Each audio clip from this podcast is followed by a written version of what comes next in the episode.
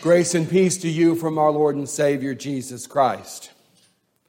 If anyone wants to follow me, he must deny himself, take up his cross, and follow. Well, there's two other pages in the before that. I didn't think that was sounding right. While we were yet sinners, we were reconciled unto God by the death of his Son.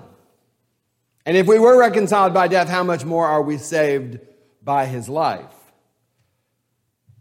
Enemies of God. I think for most of us, that description seems to be pretty strong. I mean, I never consider myself an enemy of God. I, I don't really seem to have any enemies at all. Most of that's a personal problem.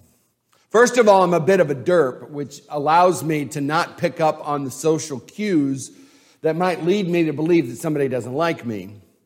I also tend to be tall and fat and intimidating, so people tend to just leave me alone.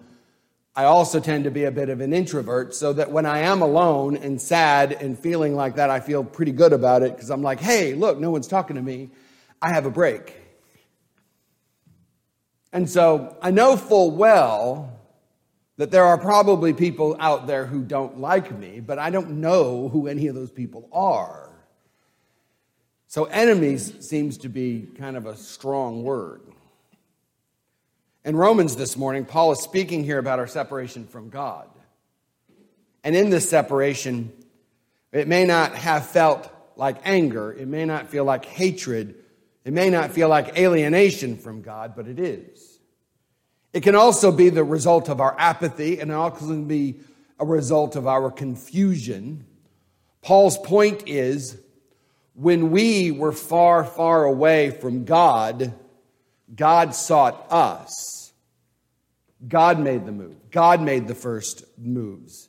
God didn't wait for us to be ready. God didn't wait for us to be changed. God didn't wait for us to come back.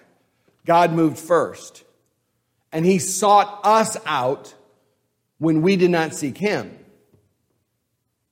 While in the silence of our doubt, while our words were nearly erased, God made things right by the death of Jesus. We were separated whether we knew it or not. We were distanced whether we knew it or not. And we were separated and distanced from God. Some of us more distanced than others, I'll guarantee you that. And yet God reached out unto each and every one of us and he treats us like friends. For we are no longer aliens. We are no longer enemies. We are friends. And God gives us his cross. And the cross of Christ is God's gift to his friends. Though Paul says, some may die for a saint, some may die for a righteous man, others may even die for a loved one. Seldom does somebody die for a stranger, certainly not for an enemy. With God, however, this is different. The cross is the word. The cross is the logos given to mankind to tell us that we are no longer enemies. We are only friends. There are no more strangers. There are only sons and daughters of the king. And through his suffering and self-giving love, Jesus offers himself unto us and we're changed. We were changed from being aliens and enemies and strangers into being friends and heirs and family of God. And the cross is that gift. And the cross of Christ is that gift that God gives to his friends. The cross is not only the gift of, of forgiveness and hope, it's also a mark of faithfulness unto God. As Jesus says, if anyone would follow me, they must deny themselves, take up their cross, and follow. The cross is no mere trinket to be worn around the neck. If it, if it simply rests upon our altars, we, we've missed its significance. You see, the cross of Christ is a way of life.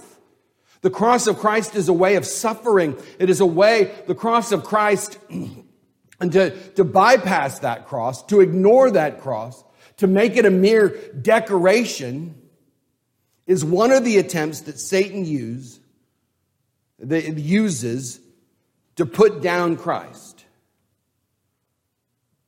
Get behind me, Satan, is what, what Jesus says to Peter. Peter, Peter's trying to, to protect Jesus from the cross. Jesus tells his, his disciples he's going to Jerusalem in order to die for the sins of the world, and Peter says that will never happen. I will not allow that to happen. Jesus disagrees. The images of the first temptations emerge where Satan wants Jesus to walk around the cross to short circuit the process, to move directly to glory. All the nations of the earth I will give unto you, says Satan, if you just simply bow down and worship me, but go around the cross, stay away from the suffering.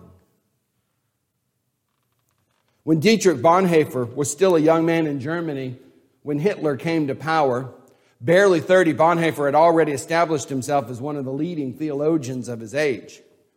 And he spoke out against the Nazi menace that was going on in and amongst his friends and neighbors. His friends arranged for him to flee to America where he could live in relative peace and safety and finish his book on ethics. His time in America, however, was not peaceful.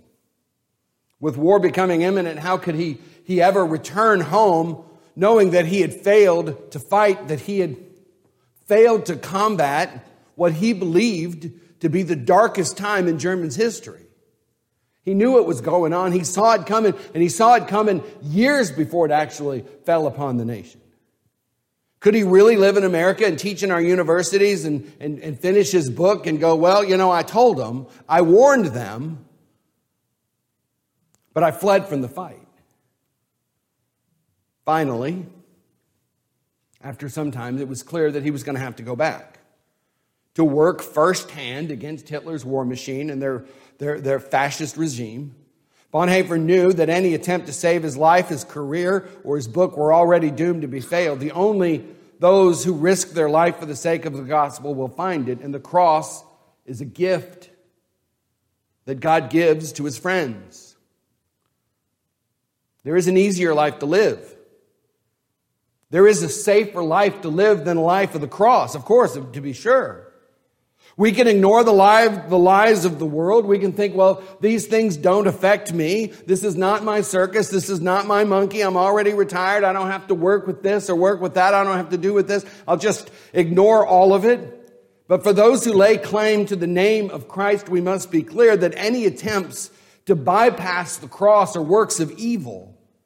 It is a plot of Satan to suggest that we can answer our most difficult questions without suffering, without conflict, without trial, by simply ignoring them and hoping that they will go away on their own. And knowing that the cross lies in our path does not make this kind of living any easier.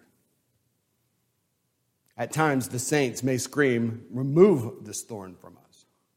Don't be so generous with your gifts, God. Share that suffering with someone else today.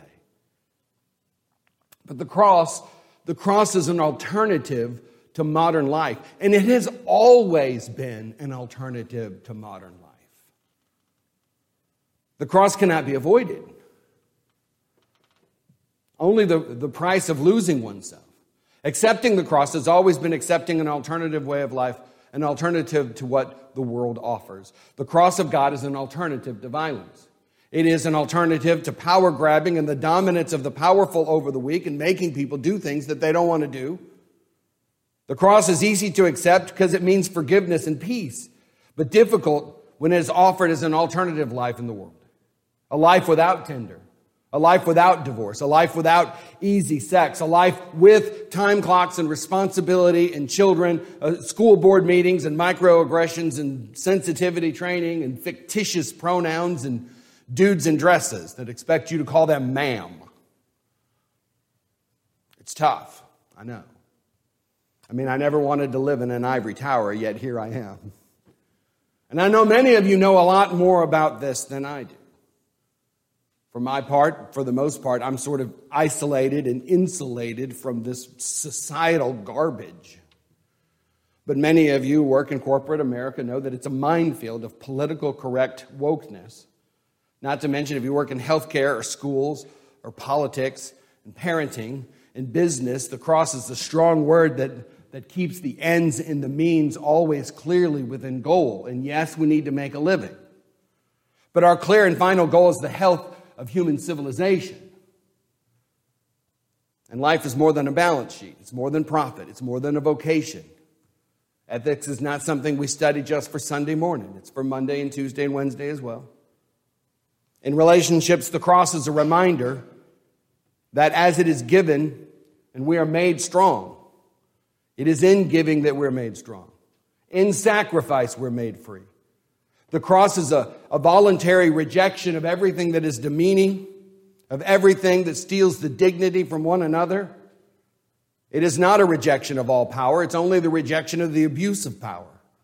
We are all called to a life of decency and sexual purity, every single one of us. We're not guaranteed that we're going to get it ourselves. We're not going to guarantee that we're going to get our way. And there's going to be suffering in, in, in the mix. There's going to be sacrifice on the way. And the suffering will come. It's important for us to remember that we don't need to win. It is enough for us to be faithful. We do not need to be made into milk toast caricatures of what Hollywood thinks and wishes Christendom would be. The cross of Christ does not make us weak. It does not make us ignorant. It does not make us backward. The cross of Christ does not ask us to wither in the face of controversy. The cross does not ask us to shrivel in the face of difficult circumstances. The cross does ask us to deny ourselves, but not to deny Christ. Here I stand, I can do no other. So help me God. A line that Luther probably didn't say, but I feel the sentiment anyway. Luther does tell us to sin boldly, though. And that does not mean and ever has meant to, to ignore modesty. It doesn't mean that we should drink heavily or cuss loudly. What Luther, what Luther meant by that statement is to live boldly, to speak courageously, to think originally, to rely upon God for our forgiveness and our salvation. It encourages us to take action, even though, and even if that action may prove to be wrong. It's better to take action than to just be silent. Luther grew impatient with his cool and detached scholarly friend Melanchthon who was so concerned about being proper, for heaven's sake, Luther blew up at him, shouted at him. Why don't you just get out there and sin a little? God deserves to have something for the forgiveness he has wrought in you. Instead of retreat, the cross is an invitation to risk. It is an invitation to a robust life. And when we err, and we will err, and when we fail, and we will fail, and when we mess up, and we're going to mess up, the Lord has promised that He will forgive you for your sins. He will forgive you in times when Facebook will not. But who cares what Facebook thinks, right? And the way of the cross is indeed a leads to suffering, and we rejoice in those sufferings, knowing that suffering endures brings patience, or endure, uh, suffering produces endurance. And endurance produces character, and character produces hope. And hope does not put us to shame because God's love has been poured out into our hearts through the Holy Spirit who has been given unto us. And when we fail, and we will, He will not desert us. He will not leave us. He will not consider us enemies because we are indeed the friends of God. And when we are cowardly, and it will happen, He will not abandon us. And when we sin, He will forgive us. And when we crumble, He will forgive us. And when we give in, He will forgive us. The cross is not a word, it's not just a word. The cross is the word. It is the final word. It is the last word that we will ever hear. And that word simply means that we are not aliens. We are not, not enemies. We are not strangers. We are friends of God. And the cross is the gift that God gives unto his friends. And we are friends. Friends of God, friends of the kings, the King of life. In Jesus' name, amen.